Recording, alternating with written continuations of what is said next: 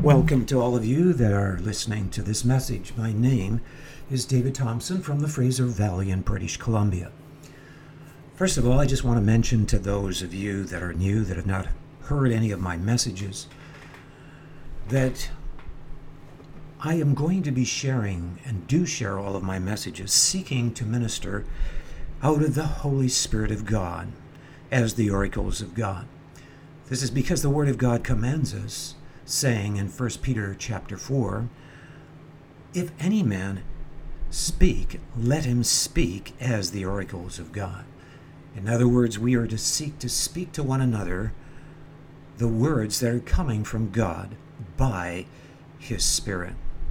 This is basically ministering to one another in the spirit of prophecy.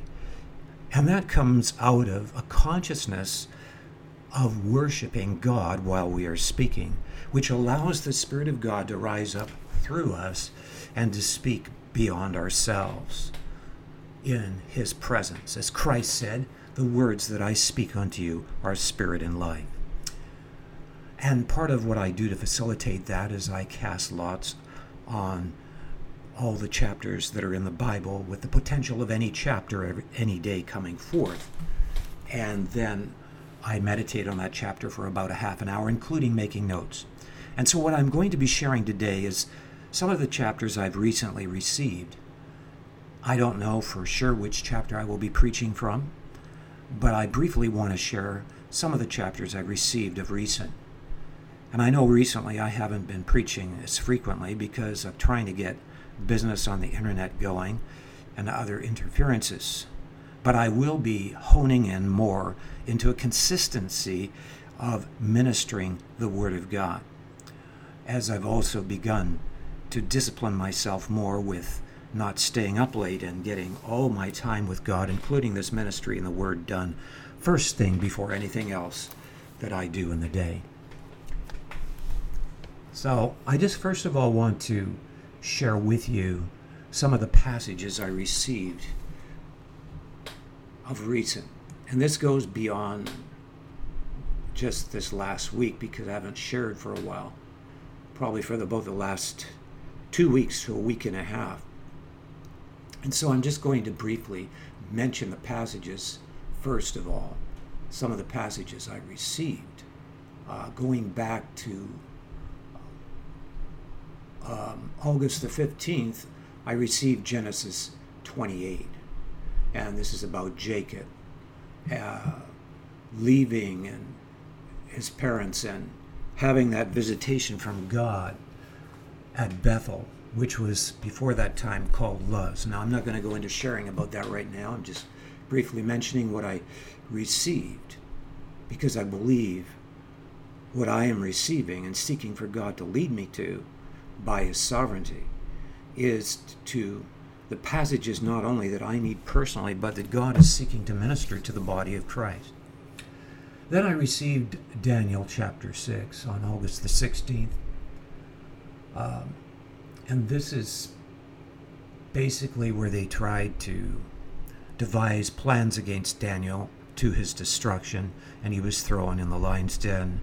And of course, you know that God marvelously delivered him because there was no unrighteousness found in them, no ground for the enemy to attack him or accuse him.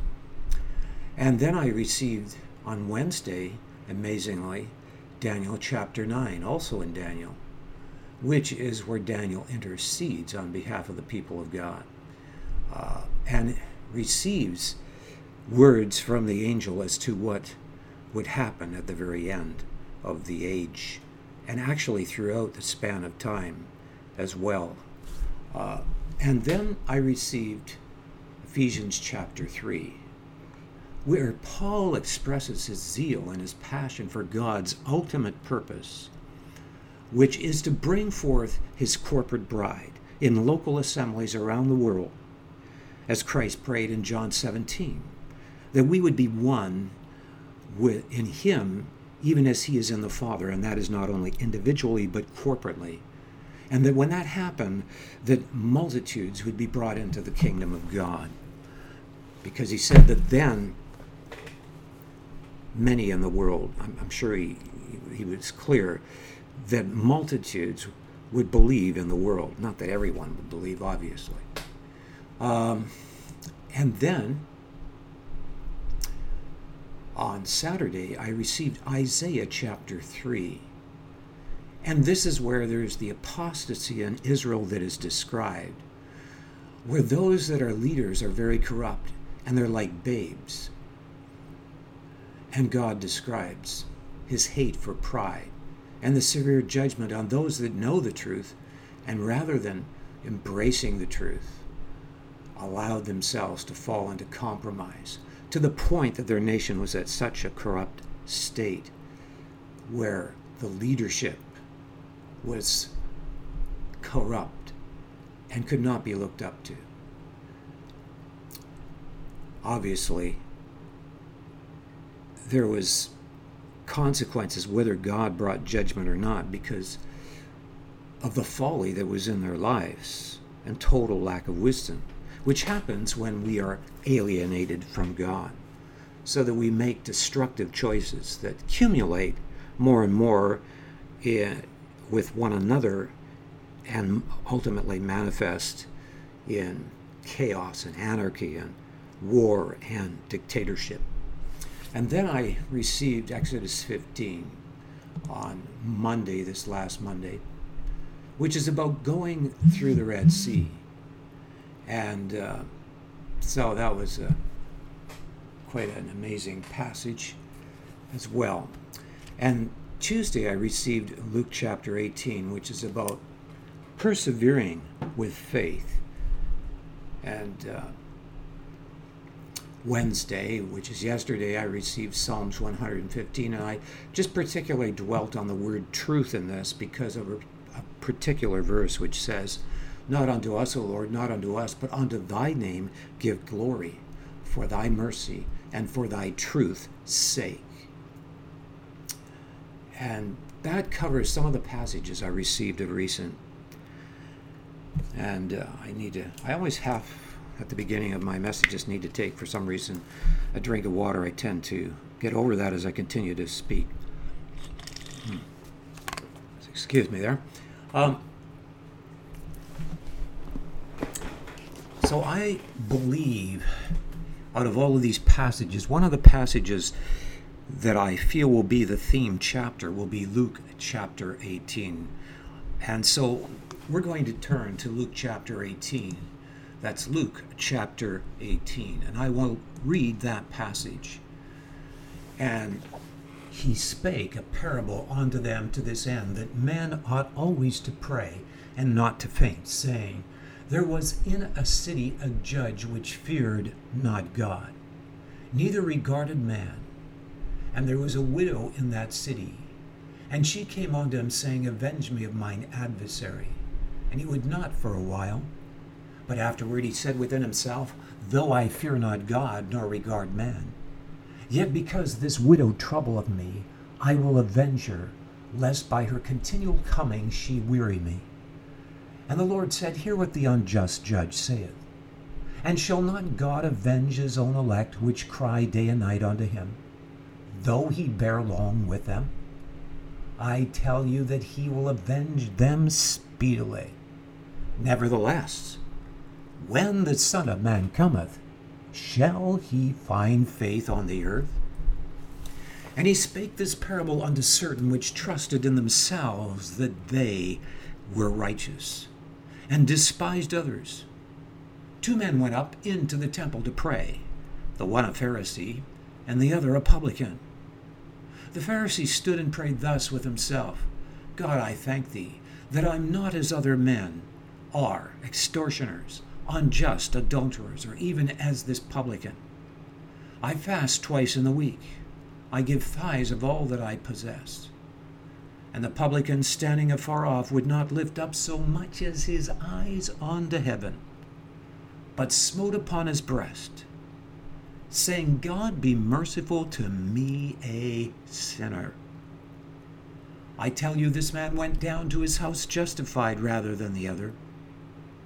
For every one that exalteth himself shall be abased, and he that humbleth himself shall be exalted. And they brought unto him also infants, that he would touch them. But when his disciples saw it, they rebuked them. But Jesus called them unto him and said, Suffer little children to come unto me, and forbid them not, for of such is the kingdom of God. Verily I say unto you, Whosoever shall not receive the kingdom of God as a little child shall in no wise enter therein. And a certain ruler asked him, saying, Good master, what shall I do to inherit eternal life? And Jesus said unto him, Why callest thou me good? None is good save one, that is God. Thou knowest the commandments. Do not commit adultery. Do not kill. Do not steal. Do not bear false witness. Honor thy father and thy mother. And he said, All these have I kept from my youth up. Now when Jesus heard these things, he said unto him, Yet lackest thou one thing. Sell all that thou hast, and distribute unto the poor, and thou shalt have treasure in heaven. And come, follow me. And when he heard this, he was very sorrowful, for he had, was very rich. And when Jesus saw that he was very sorrowful, he said, How hardly shall they that have riches enter into the kingdom of God? For it is easier for a camel to go through a needle's eye than for a rich man to enter into the kingdom of God.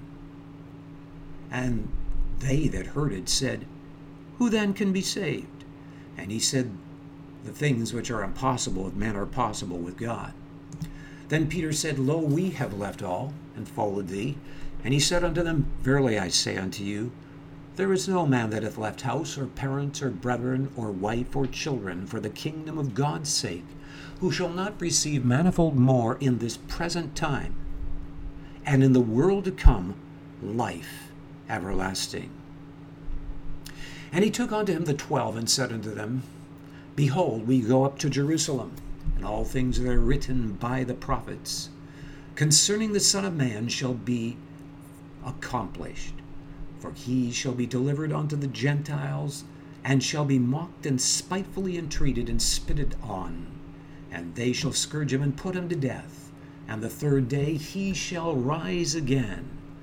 And they understood none of these things. And this saying was hid from them, neither knew they the things which were spoken. And it came to pass that as he was come nigh unto Jericho, a certain blind man sat by the wayside begging. And hearing the multitudes pass by, he asked what it meant. And they told him that Jesus of Nazareth passeth by, and he cried, saying, Jesus, thou son of David, have mercy on me. And they which went before rebuked him that he should hold his peace. But he cried so much the more, Thou son of David, have mercy on me. And Jesus stood and commanded him to be brought unto him. And when he was come near, he asked him, saying, What wilt thou that I shall do unto thee? And he said, Lord, that I may receive my sight. And Jesus said unto him, Receive thy sight Thy faith hath saved thee. And immediately he received his sight and followed him, glorifying God. And all the people, when they saw it, gave praise on to God.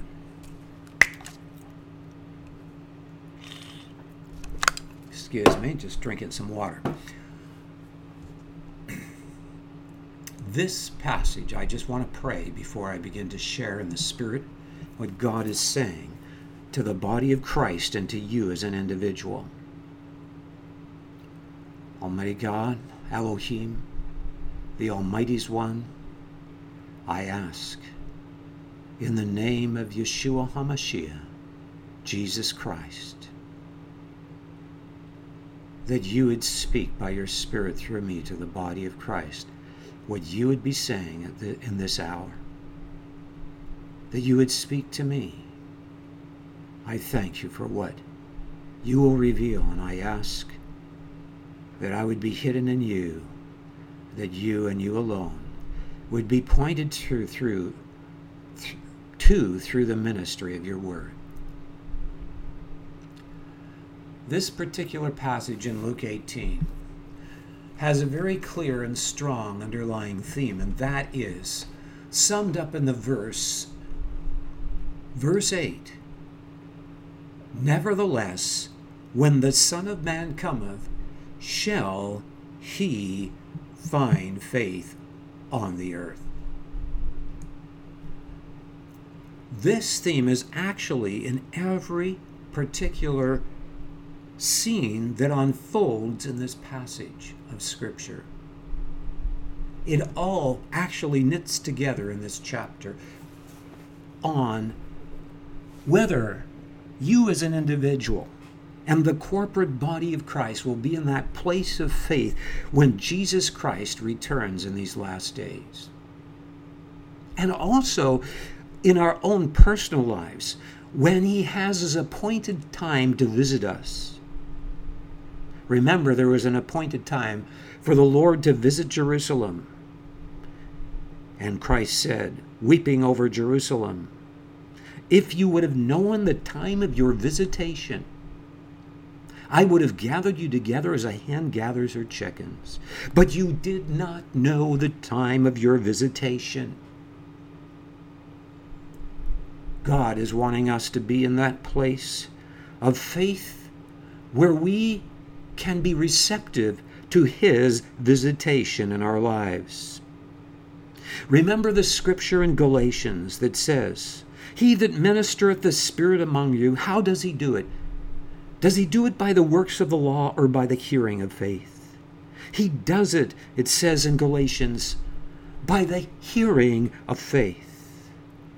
Genuine faith is receptive to what God is saying and to who God is. In fact, if we are not receptive to the reality of who God is in our lives, we can never be open to hearing what God is saying to us. In fact, even conversion itself involves coming to the place where we are in a state of soul that we are receptive to receive the mercy and the grace of God.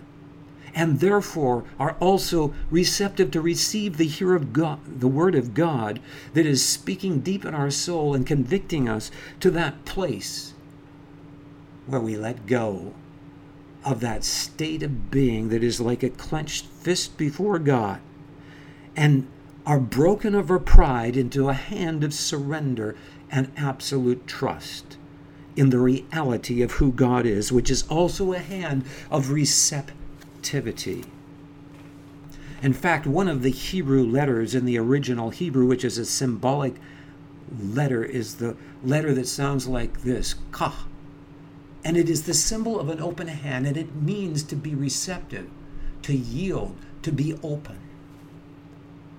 And God is wanting his people to come into a place where they have this kind of receptivity so that they can be always prepared for those special times in their personal lives where God wants to speak to them and visit them, and also corporately through one another to receive what the Spirit is saying to one another. And also corporately, as a local body, God wants to visit your community, and He starts it by visiting the local assembly that has come into such a deep unity of faith. This faith is talked about in Ephesians chapter 4.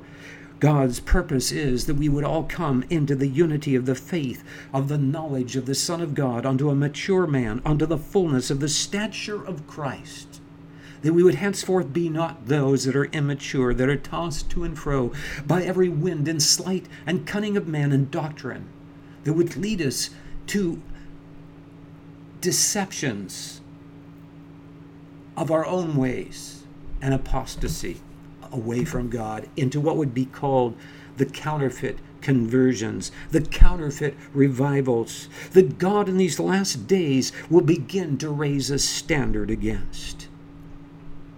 And so I want to just explain a little bit more about this receptivity of faith. one thing that is not taught in the body of Christ about genuine faith, at least I have not heard it often taught, is that it requires great humility, which is birthed out of the genuine fear of God. Christ explains in many parables the importance of faith that is like a child. In fact, in the next part of the scripture here, we see humility described. But in this first section, before I get on to the second section, and of course that is in the first part here of the publican that is beating his breast before God and also of the children that come unto him. And he says, Except you be converted and become as little children, you can in no wise enter into the kingdom of God. The word faith itself has such significant meaning in the Greek and in the Hebrew. And I do believe in this case, I may have some information on that I'm just going to check right now. No, I don't. But I do know by memory what these words mean. And so I can explain them. And I do believe I do have somewhere in this passage actually that I am explaining this week, the word faith may be explained. And I'm just skimming right now to see, no, it isn't. But that's fine. Faith comes from a Greek word that means is, is pistis. It basically means moral persuasion. It means to become persuaded. In this case, a persuasion in who God is. Now, in the Hebrew, it is interesting that I did explain what the word truth means, because this word truth is also related to understanding the word faith in the Hebrew the word truth, which I sh- meditated on yesterday, is from a word, which is the word, it means truth, but it basically means stability. It's pronounced emet. And in the root of the Hebrew, this word emet doesn't have the end front, it's just met. Okay? That's the word truth. But in its root, it comes from the same root as the word faith. And the two letters that are the root, the first letter in the original letters of the Hebrew going back to 1500, 2000 BC, which are symbol letters, is the symbols of water, which are the symbols of a wave. Now, water represents life. It basically means wa- it means a number of things in the original letter, and that is it means mighty, it means chaos, but it also means life, and it means that which is, water symbolizes that which is filled with life and is very clear and transparent, and can also be very straight when it's still. But it also has the potential, if wind is blowing on it, to become might, to become very chaotic with terrible consequences. And likewise, when the wind of our soul rebels against God, it causes the waves of consequences because we reap what we sow in enmity with the one that is the very source of life. But this first symbol is water, and the next symbol is the letter nun, which is actually, you see, this Hebrew word, emet, comes from another Hebrew word which is Amen, which is the word for faith or believe. Amen. Now it's men, which is the mem, water, and n, which is the symbol of a sprout that are the root letters for these two words. And the nun, that word is the symbol of a sprout, and it represents continuance and inheritance, and also means son. It has the understanding, therefore, of life that continues without end.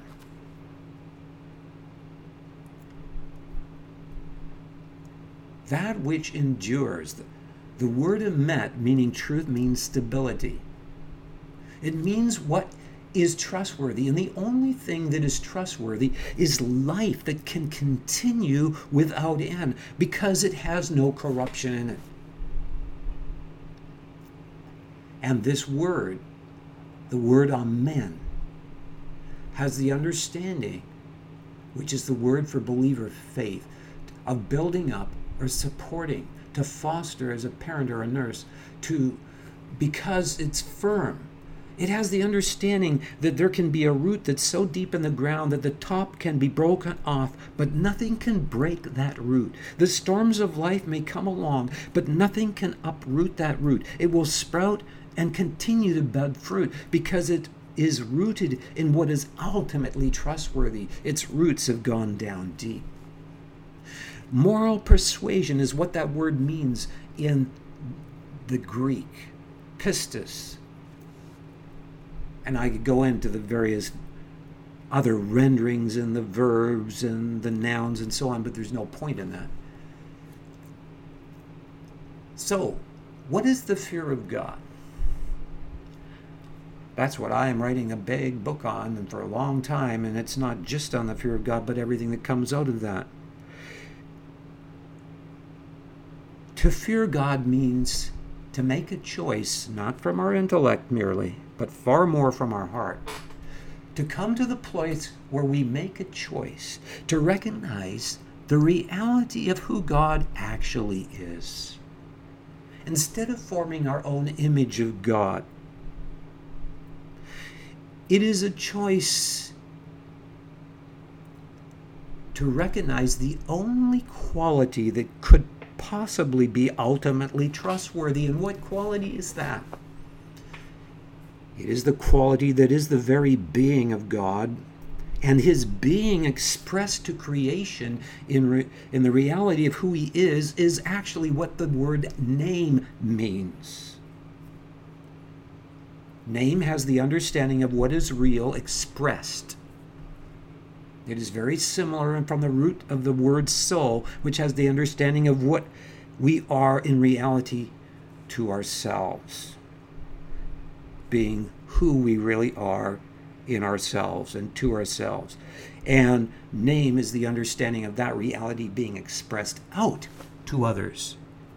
So the understanding of name is actually an understanding of being. It is the essence of the reality of one's being in its state and quality. And it is only God that has what is a state of being that is ultimately trustworthy because he has that quality of being that can contain unlimited life, unlimited power, and hold it without corruption or without being corrupted by it so that it can ever enlarge. And so, what is that quality of God's being that we come to choose to recognize? It is that God is holy. And what is the holiness of God? It is the integrity of His love that will not tolerate the slightest that is contrary to love. It is a love that is so pure that it is a blazing fire of judgment against the slightest word, thought, or deed that would be contrary to it. This is the holiness of God or the protective aspect of His love. Love is that love that the Bible describes as agape, which is beyond feeling. It is a choice that always chooses. It is that quality that always chooses the highest lasting good over any more immediate gratification that would be less than the highest lasting good and thereby would have corruption in it. God's love will not tolerate corruption. It always chooses the highest lasting good because it is a consuming fire of such purity and integrity of love that will not tolerate corruption. And it is only when we come to recognize that only that quality of being could be ultimately powerful and all knowing that we are coming to face the reality of who God is, that we are truly coming to choose to fear God.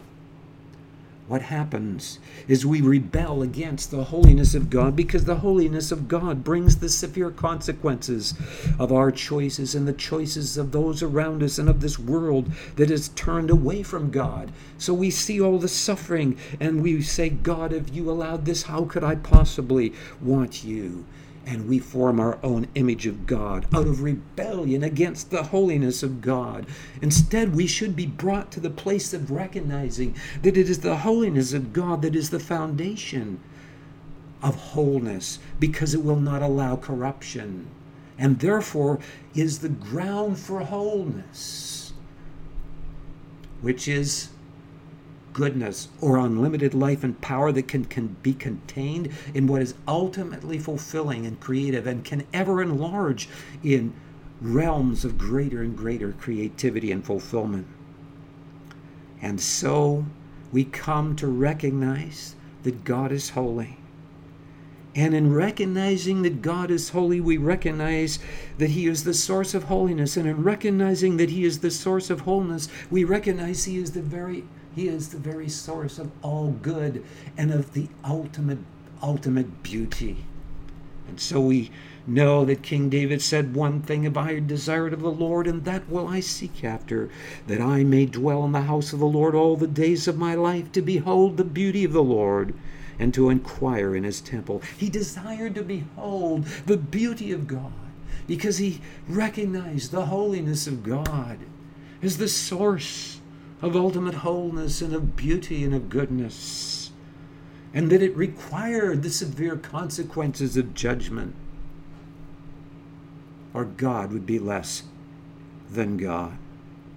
And in recognizing the holiness of God, which is the, as it were, the ultimate negative for illustration, for oh, the whole universe is made of negatives and positives and there is the ultimate negative and positive, which is actually an ultimate positive, which is God. He is the ultimate source of life and the ultimate source of good because He is holy and will not tolerate corruption. And so God is recognized, and in the recognition of the holiness of God without rebellion as the source of goodness and of life, we cannot help but then conclude that God is ultimately good. And what conclusion does that bring us to recognize? That He would not create His creation without providing them the opportunity for His purpose for which He created them which is that they might find ultimate destiny in Him because He created them for His pleasure. And in knowing who we are created for, which is for His pleasure, not only do we find our ultimate fulfillment and destiny, but God finds His ultimate purpose and pleasure in us. For He created all things for our for His pleasure. And so we recognize that if God is ultimately good, he must be able to provide a way of mercy. But the conclusion can only be how can he provide a way of mercy without violating the integrity of his love that requires judgment? And the only conclusion can be that it is because he is merciful because he has such a high because he is not only perfect in love, but ultimate in that perfection, in that he himself is able to become a perfect atoning sacrifice for us. That his quality of being is so ultimate that he always was in reality the source of forgiveness, because there always was in him that quality that in reality is and became in Jesus Christ on the cross a perfect atoning sacrifice, so that he suffered more than you, a mere creature, and humbled himself more than you, a mere creature. Hard to grasp such love. And when we see those two aspects of the being of God, which is the ultimate negative and the ultimate positive, there's the flow of life like there is in electricity that hard shell of electrons that's forming around the nucleus of our life that is in a state of pride and rebellion against God is broken when we recognize the reality of God. That though we deserve judgment in eternal hell and suffering, we can come to Him and receive mercy. And so, like the publican and the sinner that is in this next scene on this passage, we cry out from the depths of our heart because we come to recognize who God is. And we say, God, be merciful to me, a sinner. And there's a deep call from the depths of our being. And like the publican that would not even so much as lift his face to heaven, we cried out unto God, Be merciful to me, a sinner. And we receive forgiveness and cleansing and the infused presence of the Spirit of God indwelling us. And so we are filled with thankfulness like the woman that Christ forgave who washed his feet with the tears of her hair and thankfulness, because she loved much, but when she found him, those that have been forgiven much love him much. And it is in the exercise of the fear of God through prayer that we more and more recognize the greatness of his forgiveness to us and come to love him more and more. That is why it says in the Word of God, as we've received Jesus Christ the Lord, so walk in him. It is in the same way we received Christ in genuine conversion, which I've just described, that we grow in him. There is that continual recognition of the beauty of the being of God in his holiness that springs forth in the beauty of God's being in his truth, which is, or pardon me, in his grace and his mercy that springs out of his truth or his holiness. Because what is truth? It is that quality that can only contain goodness without corruption. I have shared with you these two words, emet and amen, in the Hebrew. It is the recognition of who God is that He is the truth, that He is holy, that He is the truth because He's ultimately trustworthy only in the fact that not only is He holy, but that He is ultimately merciful to those that repent. It is in those, it is in that that there is the recognition of truth. of God could not provide destiny for his creation and the assurance of forgiveness, that would imply he's less than imperfect because he created creation that he could not give purpose to unto himself.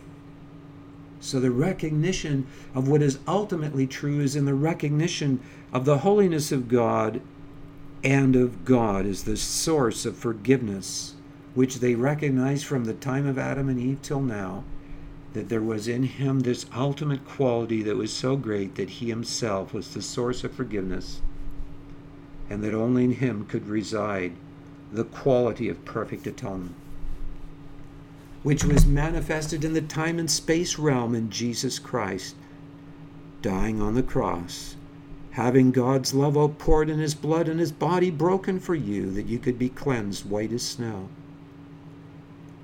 and and receive eternal life. But was also a reality in God beyond the time and space realm where God rules as the Father.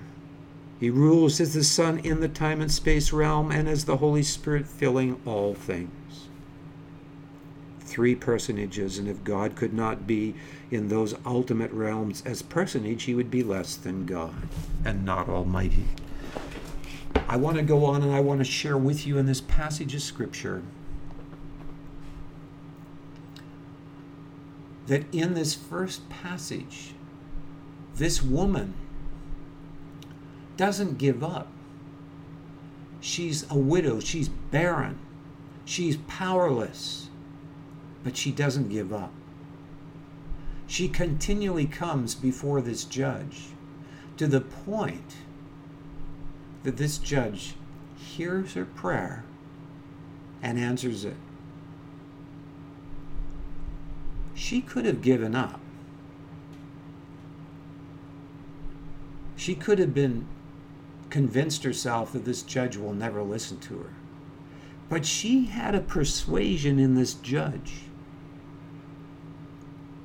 that if she continued long enough, there would be breakthrough. It is true also that the faith that God is looking for in these last days requires perseverance. It requires enduring. It is through the enduring of trials that there is the proof that our persuasion in God is not just intellectual, but has brought a conformity in our soul into conformity to the image of God. And so the next part of the passage here, which is describing the publican, is describing also the danger of what takes us away from genuine faith. And that is two things. Either we go the way of immorality with a deceptive image of God that does not acknowledge the holiness of God, or we go away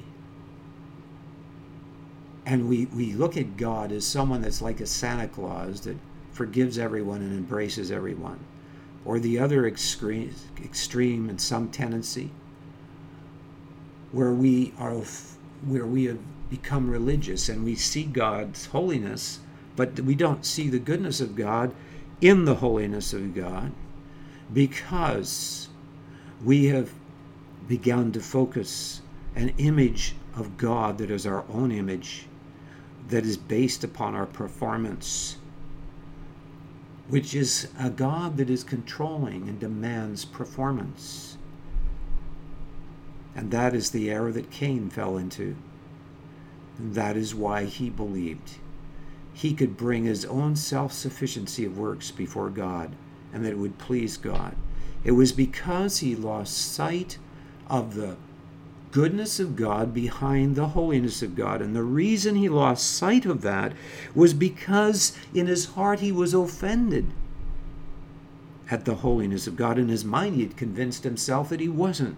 But in his heart, he was looking at God as an enigma, as someone that was distant and afar off. And so he had a distorted image of God. And there is archaeological evidence which you can find through David Rohl, which isn't even a believer, which is a renowned archaeologist, pointing out the existence of the city of Cain before the flood being an existence of a distorted image of God and of an idolatrous worship, which continued in the city of Eridu, which is the first city after the flood that they have discovered in archaeology in which later on Nimrod, which said in other writings that are found in clay tablets and in the writings of Josephus, that he would take vengeance on God because of the flood. So he was in rebellion against God and set up a, a, a worship to the moon god in the Ur of Chaldees, which then spread to the Babylonians as time went on, and from there to the Arabs, where they have that black rock that at that time, before the time of Muhammad, they worshiped what was called the God, which was known as the moon god. This is a distorted image of God that demands submission, but does not see the goodness of God, nor the mercy of God, and therefore is not ultimately trustworthy.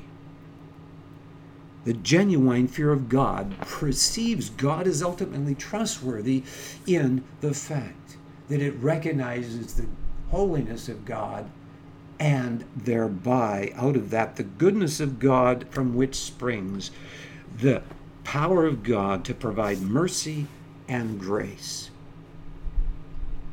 And we have the danger, like the Jews, which at Mount Sinai said that they would love God. God commanded them to love Him and to fear Him. That was His first. What did they do? They got their eyes on the law. God never intended them to get their eyes on the law. And they made the Ten Commandments an idol that was really self worship of their own self sufficiency and self righteousness. They lost sight of their relationship, of having a genuine relationship with God, thinking that God only wanted performance. It became mere ritual.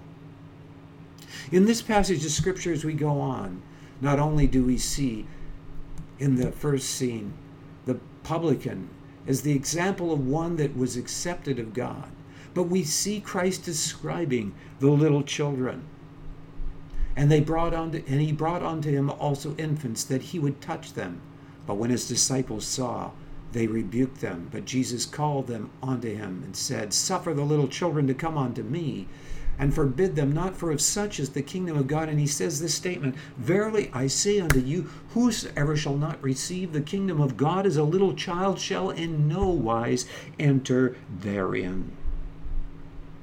Here again, we see that amazing quality that is in faith, that is a, tr- a receptivity to God like a little child,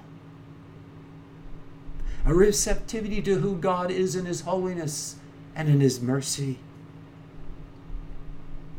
that has total humility to cry, to laugh, to rejoice.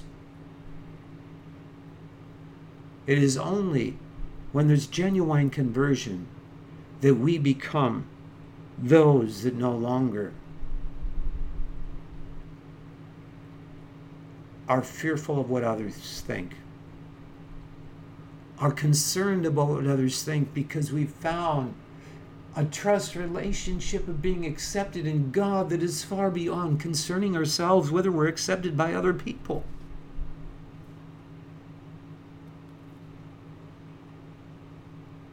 When there's really genuine humility, why would we be worried of what people think of us? What did Christ say to the Pharisees? He said, How can you believe which receive honor one of another? The thing that stops genuine faith is pride, and the root of pride is self sufficiency. It is a state of self worship, it is a deception of the heart that has a confidence in one's own sufficiency before God.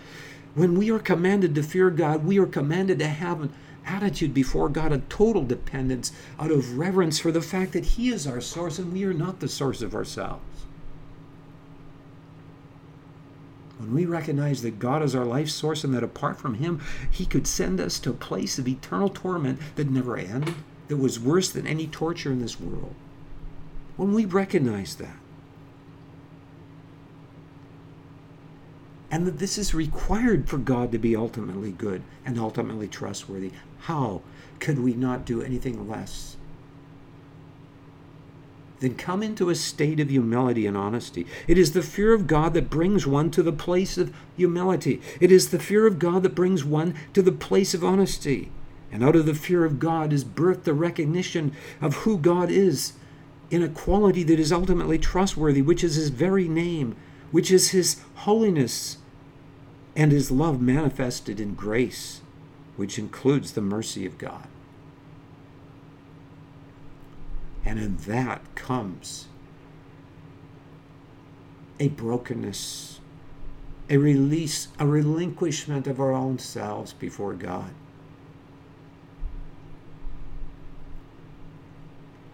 Now, in this next scene, we have again an example of the faith that the Lord is looking for when he says, When the Son of Man cometh, shall he find faith on the earth?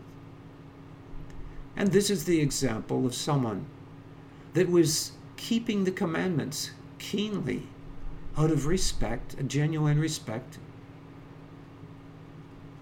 and reverence for God. But the Lord says to him, because he's wanting to know if he can inherit eternal life. And he says, Well, I've done all this. And the Lord says that's not enough to inherit eternal life. He says, You're lacking one thing. Sell all you have and give to the poor, and you'll have treasure in heaven. Follow me. And of course, the man's sorrowful. Now, the Lord tells him, Why are you calling me good? There's none good but God, and that's referring to Elohim. The Almighty's one. It is a plural. And Elohim is the understanding of God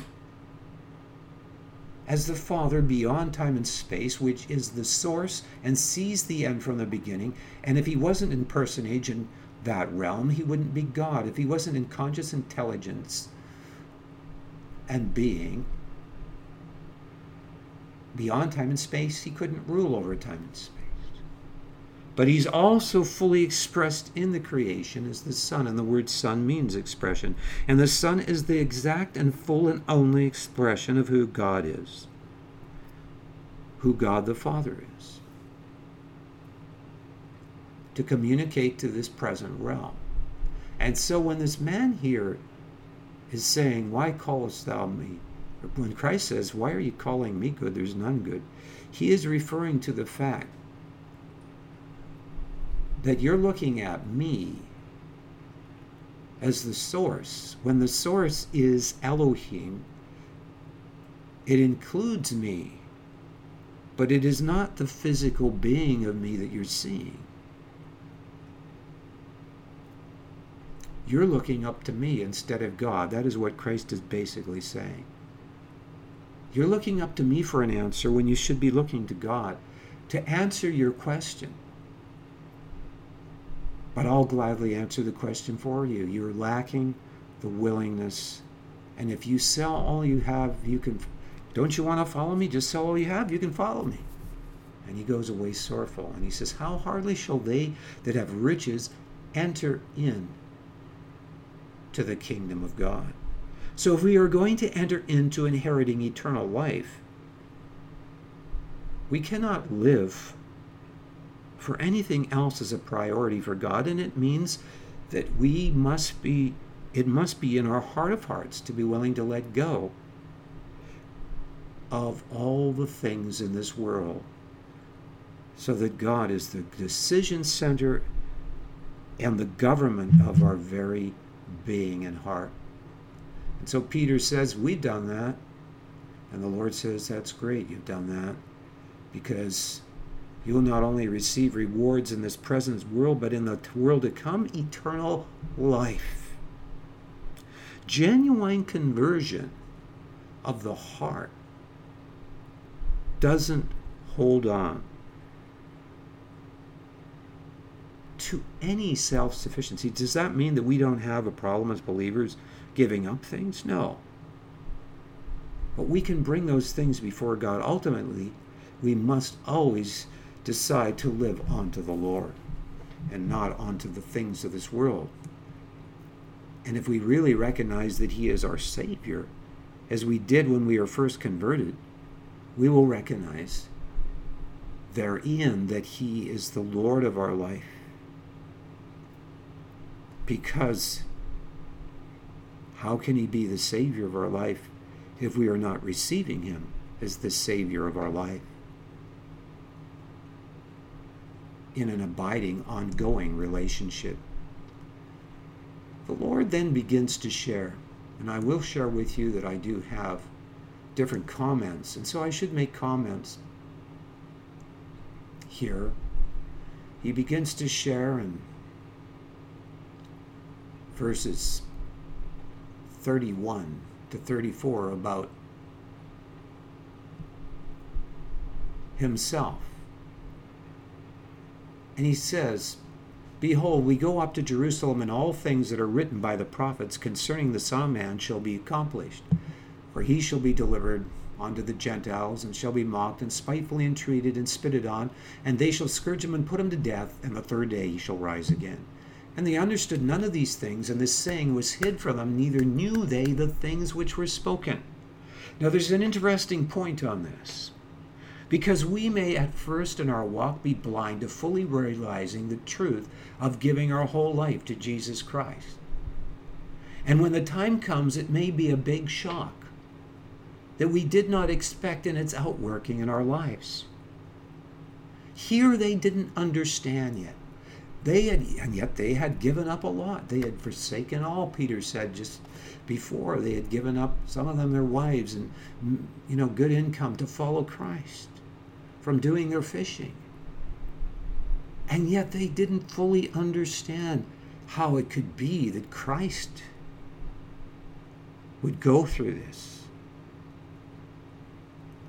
It was a veil.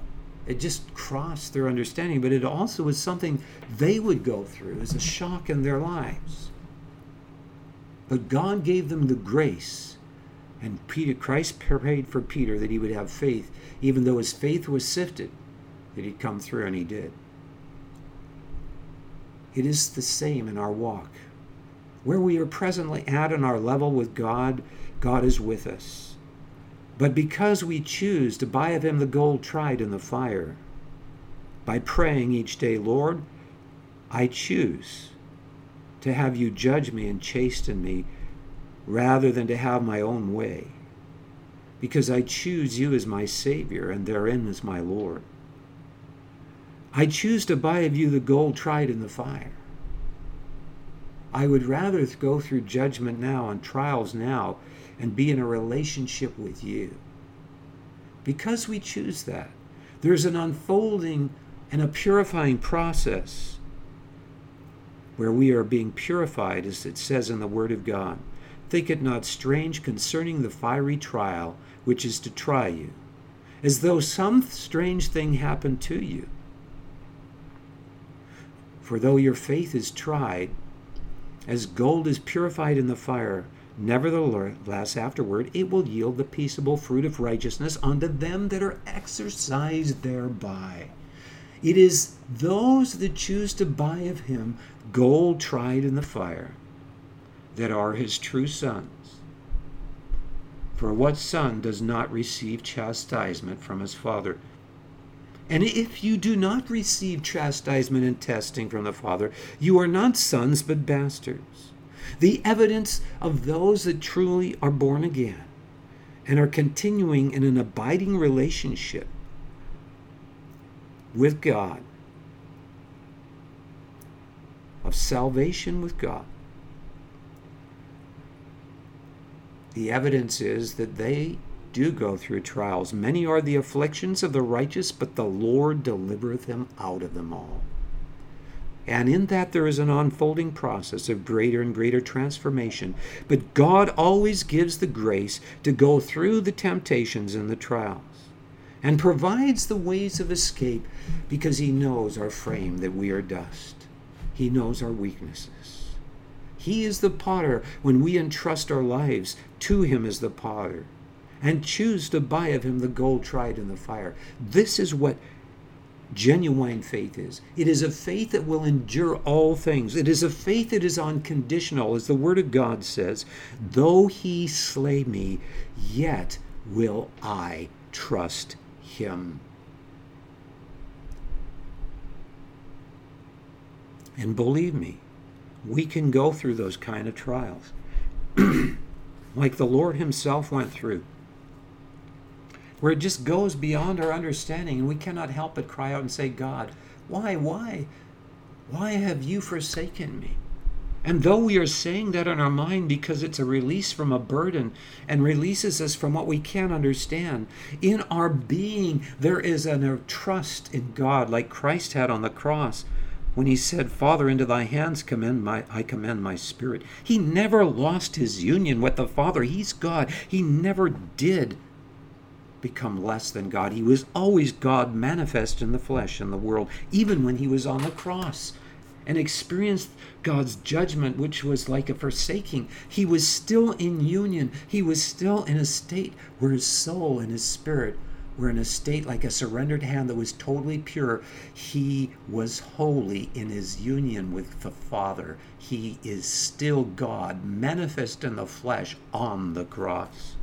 And it says in Romans 1 4 that Jesus Christ rose from the dead by the Spirit of holiness. What was that? It was his Spirit of holiness on the cross that was totally pure and did not become corrupt, but was totally in a state of selfless trust on the cross, which is a state of total, pure purity of love in the Father, even though he experienced the Father forsaking him.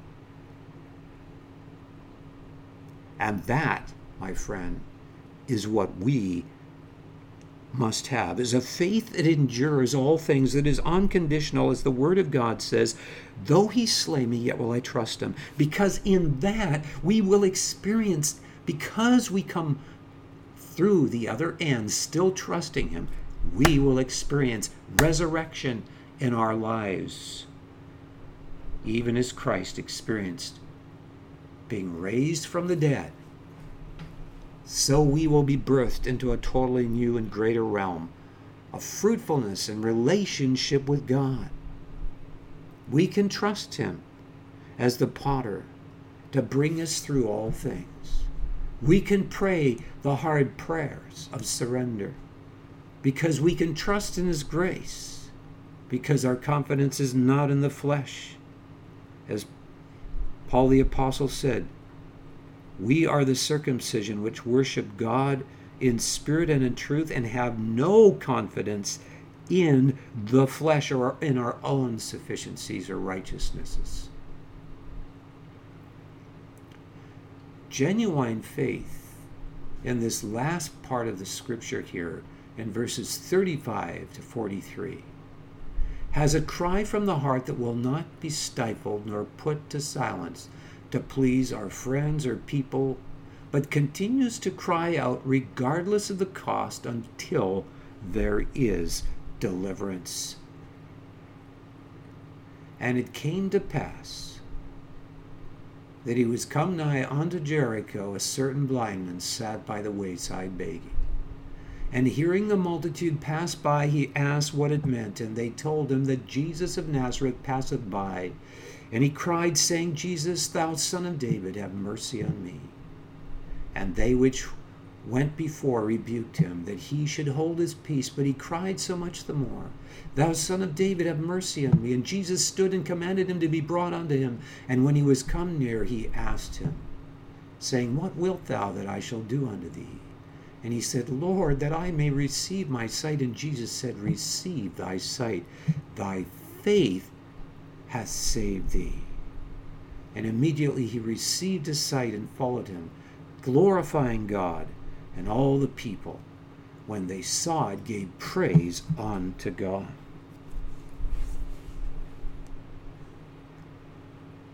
Are we those that will have a faith in God in these last days that will cause us to never be silent? until Jerusalem goes forth as a torch that burns. He that make mention of the Lord keep not silence until Jerusalem goes forth as a torch that burns. Or are we going to hold our peace and be satisfied with the status quo? Christ said of the church of Laodicea, Knowest thou not that you are wretched and blind and miserable and poor and naked? I counsel thee to buy me gold tried in the fire, that thou mayest be rich, and white raiment, that thou mayest be clothed. And anoint thine eyes with eye salve, that thou mayest see. As many as I love, I rebuke and chasten. Be zealous, therefore, and repent. That is what God is saying to the church today to do. He is not wanting us to be satisfied with going to a Pentecostal church or a charismatic church or whatever church it is where we have lots of times of prayer and maybe even times of fasting. But we're not willing to go all the way. We're not willing to have such a lavish love relationship with God that we let go of the control in our own lives personally that is a comfort zone, but also corporately. I am writing a book which has an in depth outline in it that is a template for planning churches that will be open to the full headship of Christ inhabiting the body. And we need in these days to repent that we have not been willing to let the full headship of Christ inhabit our local assemblies. Oh, we have our little prayer meetings, and many of us complain that there's not many people that come to the prayer meeting. Forget the prayer meetings. Make your church service a prayer meeting. It should always begin with the leadership on their faces in contrition and awe of who God is and everyone else included. Until we know a breaking of our pride and humility, till we know what it is to be sensitized to who He is in our midst and to His speaking. And out of that humility will come forth great praise, great liberty, great joy, the powerful moving of the gifts of the Spirit of God. So, in this outline, I could have shared a lot that was in it, but it could be related here, and I'd be preaching for hours. But it should be soon down this book, and it's an in depth outline in everything that should be in the local body, so that we will fulfill John 17 in our local assemblies in these last days. We can no longer can just be satisfied. It is time to become his bride without pure that is pure and without spot or wrinkle. I can tell you when a body of believers in a community or a city comes into this kind of unity with God and with one another out of the genuine fear of God, the glory of God will come down like it did in the Welsh revival, and multitudes will come into the kingdom of God. Except in this end time move, there's going to be the government of God that can, contain the glory where man doesn't get in the way and hold back and begin to stop a revival so that it doesn't continue. No, this end time move will not be another revival. It will be the restoration of all things. It will be the bride coming forth from glory to glory that will consummate in the Lord returning on the Mount of Olives and the New Jerusalem coming down from heaven. In the meantime, may we come into this unity so like in Isaiah 24 when that great destruction comes upon the democracies of the world that have become corrupt, probably by atomic bombs. Who knows what God will use? But when it comes, it describes multitudes and congregations praising him in the midst of the fires in Isaiah 24. So maybe I will conclude with turning to Isaiah 24 and just reading that verse. And so I'm turning now to Isaiah 24. That is Isaiah 24. And I just want to read this particular verse, which describes this great destruction and also the earthquake that will be the earthquake that will bring in the kingdom of God that is also described in the book of Revelation in the last days. And I want to describe to you this particular part. And it says, When thus it shall be in the midst of the land among the people, it's the shaking of an olive tree, and is the gleaning grapes when the vintage is done.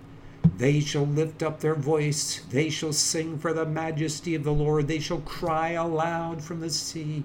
Wherefore glorify ye the Lord in the fires, even the name of the Lord God of Israel in the isles of the sea. Even the name of the Lord God of Israel in the isles of the sea.